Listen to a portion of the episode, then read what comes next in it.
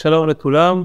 בפעם הקודמת התחלנו לדבר על תרומת ביצית ופונדקאות, הסברנו מה זה, מתי משתמשים בזה, והתחלנו להסביר שבעצם השאלה הגדולה היא מי נחשבת האימא במצב כזה, האם בעלת הביצית או דווקא בעלת הרסן.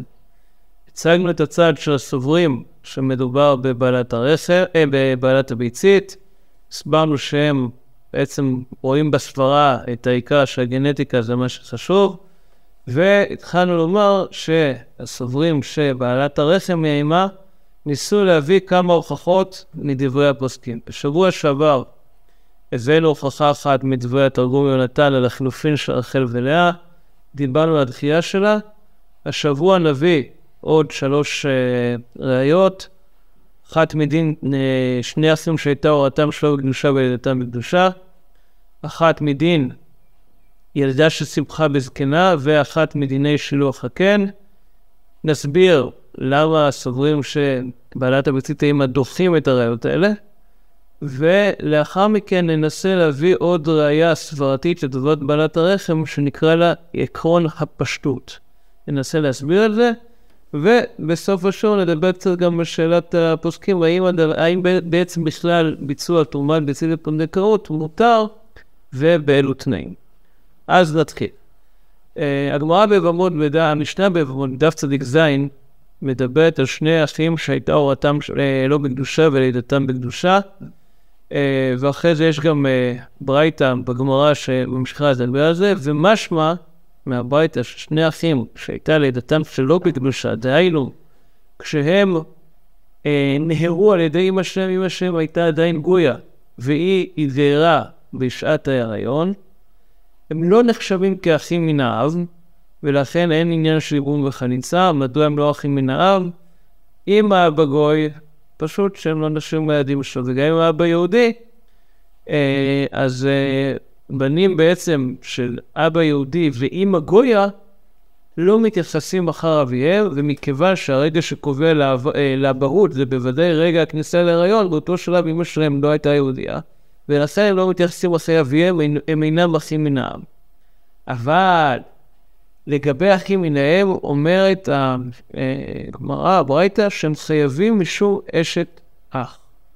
דהיינו, הם נחשבים כאחים לכל דבר. באים ואומרים, הסוברים שהילדת תהיה, בואו נבדוק במה מדובר. אם אנחנו הולכים אחרי הביצית, זאת אומרת שאנחנו הולכים אחרי הרגע של ההפריה, של ההיריון, בשלב הזה הם עדיין היו, אמא שלהם הייתה עדיין גויה. הם בעצם יחשבו לגויים. אם אמא שלהם עברה גיור והם נחשבים כיהודים כשהם נולדו, זה מכיוון שאנחנו מחשבים את הגיור של האמא כגיור שלהם. אבל אם הם גרים, מה פתאום שהם יהיו חייבים? משום אשת אח. הרי שני אחים גויים שהתגיירו, הם לא נחשבים קרובי משפחה אחד של השני. אלא מה מוכח? שמה שקובע בעצם את האחווה שלהם, את היחס שלהם לאמא, זה רגע הלידה. ברגע הלידה אמא שלהם כבר הייתה יהודיה, לכן הם נחשבים כיהודים בכל דבר שנולדו מאמא שלהם, ולכן הם עושים. אז הנה הוכחה שמה שקובע זה הלידה, בעצם זה הרחם, ולא רגע ההיריון, לא בעלת הביצית. אומר הרב אריאל, אה, כדי לדחות את ההוכחה הזאת, יש הבדל מהותי בין מקרה שבו מדובר באותה אימא, ואתה רק שואל מה הרגע על אותה אימא ברצף בעצם של הריון והלידה, שקובע את כל העניינים לעניין יהדות, לעניין קרבה לאימא והכל. אתה יכול להגיד הלידה היא זאתי שקובעת.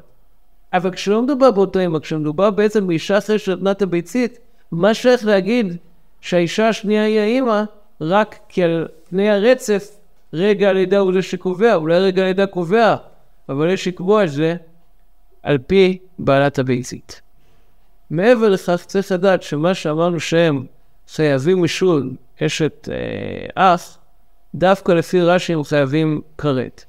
אבל הנימוקי הספר אומר שלדעת הרמב"ם מדובר רק בחיוב מדרבנן, ומסבירים חלק מהאחרונים מה הכוונה חיוב מדרבנן, דהיינו שמן התורה באמת היחס כבר נקבע ברגע העיבור, וממילא הם לא חייבים, הם לא נחשבים מן התורה כאחים מן האם, כי רגע העיבור, הביצית, היא בעצם מה שקובעת. לכן גם משם אין הוכחה. הוכחה נוספת שהביא הציץ אליעזר, והיא בעצם מבוססת על דברים שמופיעים פה בשו"ת אבן יקרה, שרמי צ'רנוביץ' שחי לפני כמאה שנה, זה דין של ילדה שסיפחה בזקנה. מה הכוונה? יש לנו דיני עורלה. אילן שהוא עורלה, בשלוש שנים הראשונות הפירות שלו אסורים באכילה. אנחנו מדברים על, אילה, על פרי שצמח על ענף מעץ שבמקור היה עורלה. אבל את הענף עצמו לקחו והרכיבו על עץ שאיננו עורלה. ילדה שסיפחה בזקנה, הענף הוא ענף ילדה, עדיין בתוך השלוש שנים, אבל הרכיבו אותו על עץ זקנה, עץ שאיננו עורלה. אומרת הגמרא, ילדה שסיפחה בזקנה, אין בה עורלה. אם ככה, אם אין בה עורלה, מה זה אומר? הרי הפירות שצומחים על הענף הזה, מאיפה הגנטיקה שלהם לקוחה? הגנטיקה שלהם לקוחה מהענף, בעצם מה, מהעץ המקורי, העץ המקורי הוא עדיין עורלה. אז למה אם העברנו את הענף לעץ שאיננו עורלה, הפירות האלה לא נמו לה? סימן שלא מתייחסים לגנטיקה, מתייחסים לשאלה איפה זה צמח. זה צמח בעץ שאיננו עורלה. זה מה שקובע. בעצם הלידה, הרחם הוא זה שקובע, ולא הרעיון, לא בנת הביצית. לא. רבי שלמה זלמן נוירבך זצ"ל היה אומר, אי אפשר להביא הוכחה מצמחים לבני אדם. הרב אריאל טוען שזה דין ייחודי בעורלה, אפילו לגבי דברים אחרים הוא לא קיים. בכלאיים אין את הדין הזה, דווקא בדיני עורלה, אז ודאי שאפשר להוכיח מכאן על ייחוס עוולה בתרומת ביצית. אבל הרב עמאר אומר את הדברים לכאורה הכי חזקים. הרב עמאר אומר, דווקא מהגמרא הזאת היא הוכחה לשיטה שלי של הבעת הביצית האימא. מדוע ולמה? כי הגמרא הזאת מופיעה גם בסרטו וגם בראש השנה. נכון, במקום אחד כתוב ידע שסיפחה בזקנה, בטלה אה, ואין בדין עולה. אבל במקום אחר כתוב במה דברים אמורים, כשהפירות עוד לא היו בעין. אבל אם הפירות היו בעין, כבר התחילו לצמוח, אפילו אם מה שהמשיך לצמוח היה יותר מפי 200 ועולה בטלה באחד ו-200, כאן העולה איננה בטלה. למה? כי ברגע זה התחיל לצמוח, אנחנו אומרים זה כבר שייך לעץ המקורי. אומר הרב עמאר, אנחנו לא דנים עכשיו במשהו שלא קיים, בפרי שעוד לא התחיל לצמוח. אנחנו דנים בביצית שהופרטה. הביצית הזאת היא, היא כבר משהו בעולם, היא כבר קיימת. לכן זה כמו, זה לא כמו ענף של עורלה שהורכב על זקנה. זה כמו ענף של עורלה שהיה בו, כבר התחיל לצמוח בפרי שהוא הורכב על זקנה, ואז במצב כזה, הכל בעצם, יש עליו דין עורלה, גם מה שממשיך לצמוח אחרי זה, ואפילו זה צומח יותר מפי 200. אמנם הרב איגרא, כן, בבית הדין הגדול דחה את דברי הרב, ואמר, הוא אמר, לפי רוב הראשונים, הוא הביא הוכחות לזה, זה שזה לא בטל ב-200 זה דווקא מדרבנן, אבל מדאורייתא זה באמת כן בטל. אומר אביגה, כשאנחנו באים לדון בדיני יוחסין יהיה עם הזאת או זאת, לא שייך לומר שזאת האימא מן התורה וזאת היא מדרבנן. בדיני יוחסין אנחנו מתייחסים רק לדין תורה, וממילא, גם אם הביצית כבר הייתה בהן התחילה, עדיין הגידול הוא מה שקובע והוא מבטל בעצם את ההתחלה של הביצית. הרב לוז, מבית הדין הגדול, הביא עוד הוכחה מעניינת, וזה מדיני שילוח הקן. יש לנו כלי מצוות שילוח הקן, זה אומר שאם האם דוגע את הלפרוחים או ביצים, אסור לקחת את האם על הבנים, אלא לשלח את האם ואז לקחת את הבנים. אומרת הגמרא בחולין, בפרק של שילוח הקן, אם עוף טמא דגר על ביצים של עוף טהור, אין כאן מצוות שילוח הקן. כי זה לא שייך. כשהעוף הוא טמא, הוא ידגר על ביצים של עוף טהור. הגמרא מסתפקת מה הדין בעוף טהור שדגר על ביצים של עוף טהור ממין אחר. האם יש כאן שילוח הקן או אין כאן שילוח הקן. אומר מנחת חינוך, אבל מספי שאמרה משמע והוכחה שאם עוף מאותו מין דגר על ביצים של עוף אחר, יש כאן מצוות שילוח הקן. הוא אומר זה רק בביצים, לא באפרוחים, באפרוחים לא שייך.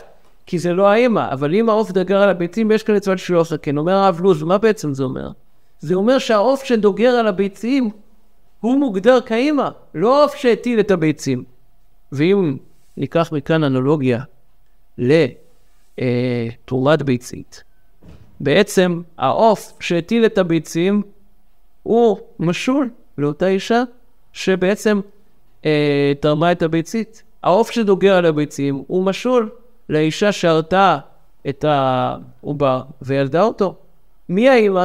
העוף שדגר על הביצים, לא העוף שהטיל הביצים. ומכאן הוכחה שהיולדת היא האימא ולא בעלת הביצית. אבל עוד פעם, אפשר לומר, אל תביא לי ראיות מציפורים לבני אדם. אולי זה דין מיוחד בשילוח הקן, לא ביוחס, ביחס של אימות.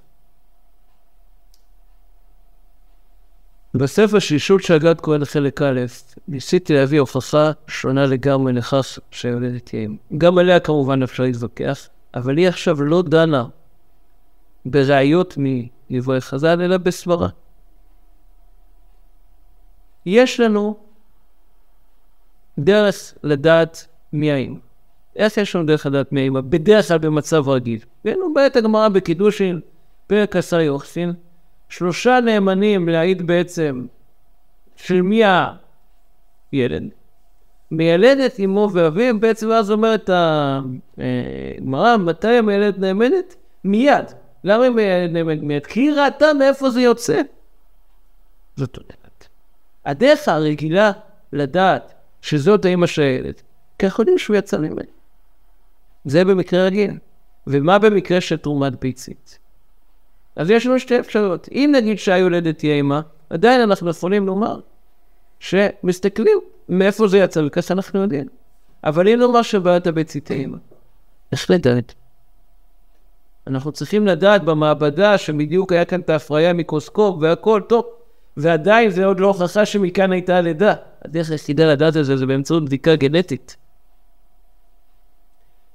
אנחנו אומרים בהרבה דברים לא ניתנה תורה למלאכי השרת. מה הכוונה לא ניתנה תורה למלאכי השרת? הוא מונח מושאל, אבל הפוסקים אמרו שהכוונה היא שאם יש לנו איזשהו חשש איסור, והדרך היחידה לדעת שיש כאן איסור, זה בעצם להסתכל במכשיר שלא היה קיים בתקופת אה, חז"ל.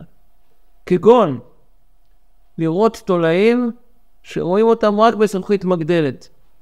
או ספר תורה לדעת האם יש הפרדה בין האותיות, בעין רגילה לא רואים, רק יש זכוכית מגדלת רואים. אומרים הפוסקים לא ניתן תורה למלאכי השרת. מבחינתנו זה נחשב כאילו אין כאן אה, תולעת, כאילו אין כאן הפרדה. כי אנחנו לא אמורים להכריע ולהסתכל על פי דברים שלא היו קיימים בתקופת חז"ל. לא צריך לנהל את העניינים שלנו על פי זכוכית מגדלת. הרי תחשבו, אם, אם נגיד שחייבים על פי גם מכשירים, אז אסור לפתוח את הפה, כי כל פעם שבן אדם פותח את הפה, נכנסים לתוכו מיליוני יצורים בלתי נראים בעין, רק במיקרוסקופ אפשר לראות אותם. ודאי שלא שייך לומר שיש כאן איסור. אפשר לומר שגם בתרומת ביצית זה ככה. כדי להכריע שבעיית הביצית האימא אנחנו נצטרך לבצע בדיקה גנטית לכל ילד. שהיה תרומת ביצית, לדעת באמת מי בעיית הביצית. לעומת זאת, כדי להכריע שואלת אם צריך לראות מאיפה הוא יצא. כמו שכבר חז"ל מדברים על הילד שנאמנת. יש הרבה מה להעריך. בספר שלי הבאתי עוד ראיות והוכחות. לטענתי, זה לא המצאה שלי, אלא בעצם גם אה, שבט הלוי כתב את זה, שמסתכלים מאיפה זה יצא, וזה מה שקובע. אבל כך נראה לי לומר. ושוב, אין, הכרעה ברורה לא תהיה כאן, כי יש כאן מחלוקת גדולה בין הפוסקים. והמחלוקת היא גם בשאלה האם מותר לבצע תרומה על ביצית לפונדקאות או אסור. יש פוסקים שיגידו, הרב רוזנר למשל יגיד אסור, הוא אמר ברגע שיש ערבוב בין שתי אמהות, יש לנו כאן מעין דין של ודבק באשתו, אומרים חז"ל דבק באשתו ולא באשת חברו. יש כאן שתי אמהות, שתי דבקים, גם, גם זה. אומר הרב ווזנר, זה אסור.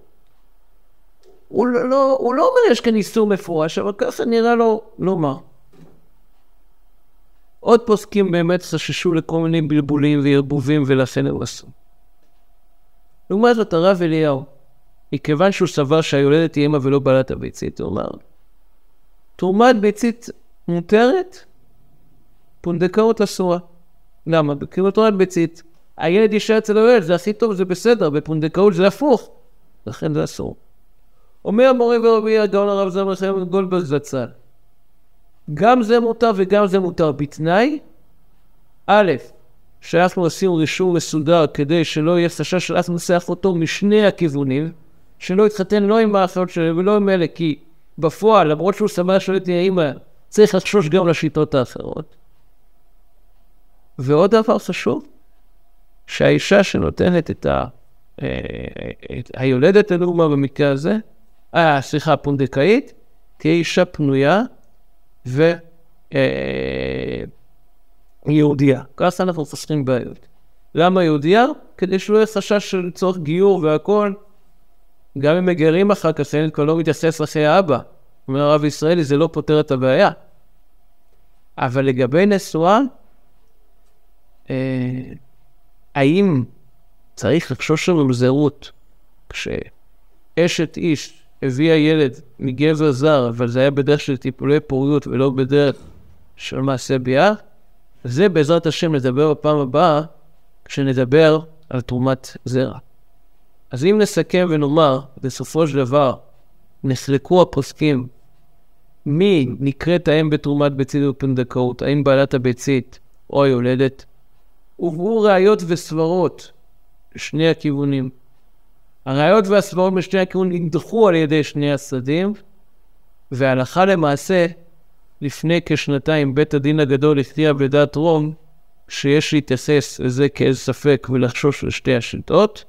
אמנם מכיוון שמדובר רק בספק, אם אחת האמהות איננה יהודייה וצריך לעשות גיור, מכיוון שהגיור הוא רק מספק ולא גיור ודאי, יש אפשרות להקל בכמה פרטים בפרטי הגיור שלא מקלים בהם בגיור גמור מן הדין, אה, וככה למעשה אה, נוהגים בעצם לעשות, לעשות גיור אה, מספק או גיור לחומרה, במקרה שאחת האמהות איננה יהודייה.